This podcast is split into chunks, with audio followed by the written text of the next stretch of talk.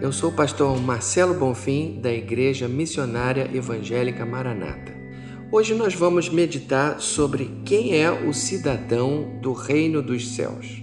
O Salmo 15 é um poema que foi composto para descrever a chegada da arca de Deus ao Monte Sião, o lugar mais sagrado dos judeus lá em Jerusalém, onde nos tempos bíblicos havia o grande templo dos judeus.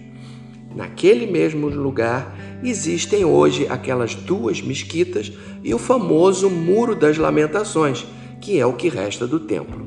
Esse salmo, portanto, descreve o caráter dos que têm comunhão com Deus e assim poderiam habitar em seu santo templo. Trazendo essas palavras desse salmo para os dias de hoje, nós poderíamos inferir quais seriam os requisitos, não exatamente para habitar um templo, mas sim para se ser um cidadão do reino dos céus.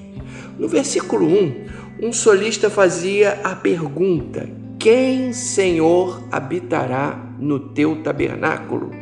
Quem há de morar no teu santo monte?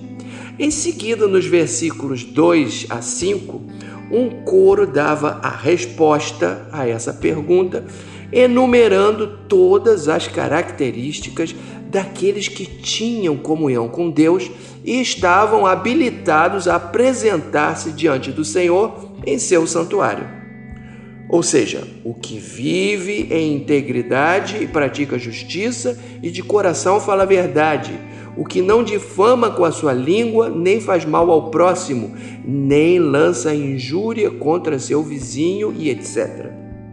Abra você mesmo a sua Bíblia e leia o salmo todo. Perceba que esses requisitos para se ter comunhão com Deus são éticos e não litúrgicos. Ou seja, você não encontrará ali mandamentos do tipo Ajoelhe-se tantas vezes, ore tantas vezes, cante tantas vezes, levante as mãos tantas vezes, leia a Bíblia tantas vezes, dê esmola tantas vezes. Não, mas você encontrará sim mandamentos éticos. Seja íntegro, pratique a justiça, fale a verdade, não faça mal ao próximo, não seja avarento, não aceite suborno.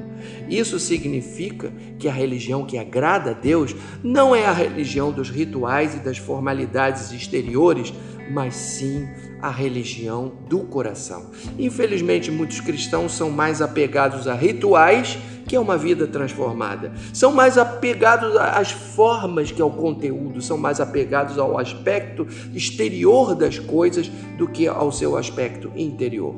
Os rituais são importantes, Jesus estabeleceu e valorizou alguns deles, mas eles só têm valor quando são acompanhados da verdadeira fé e do verdadeiro amor a Deus.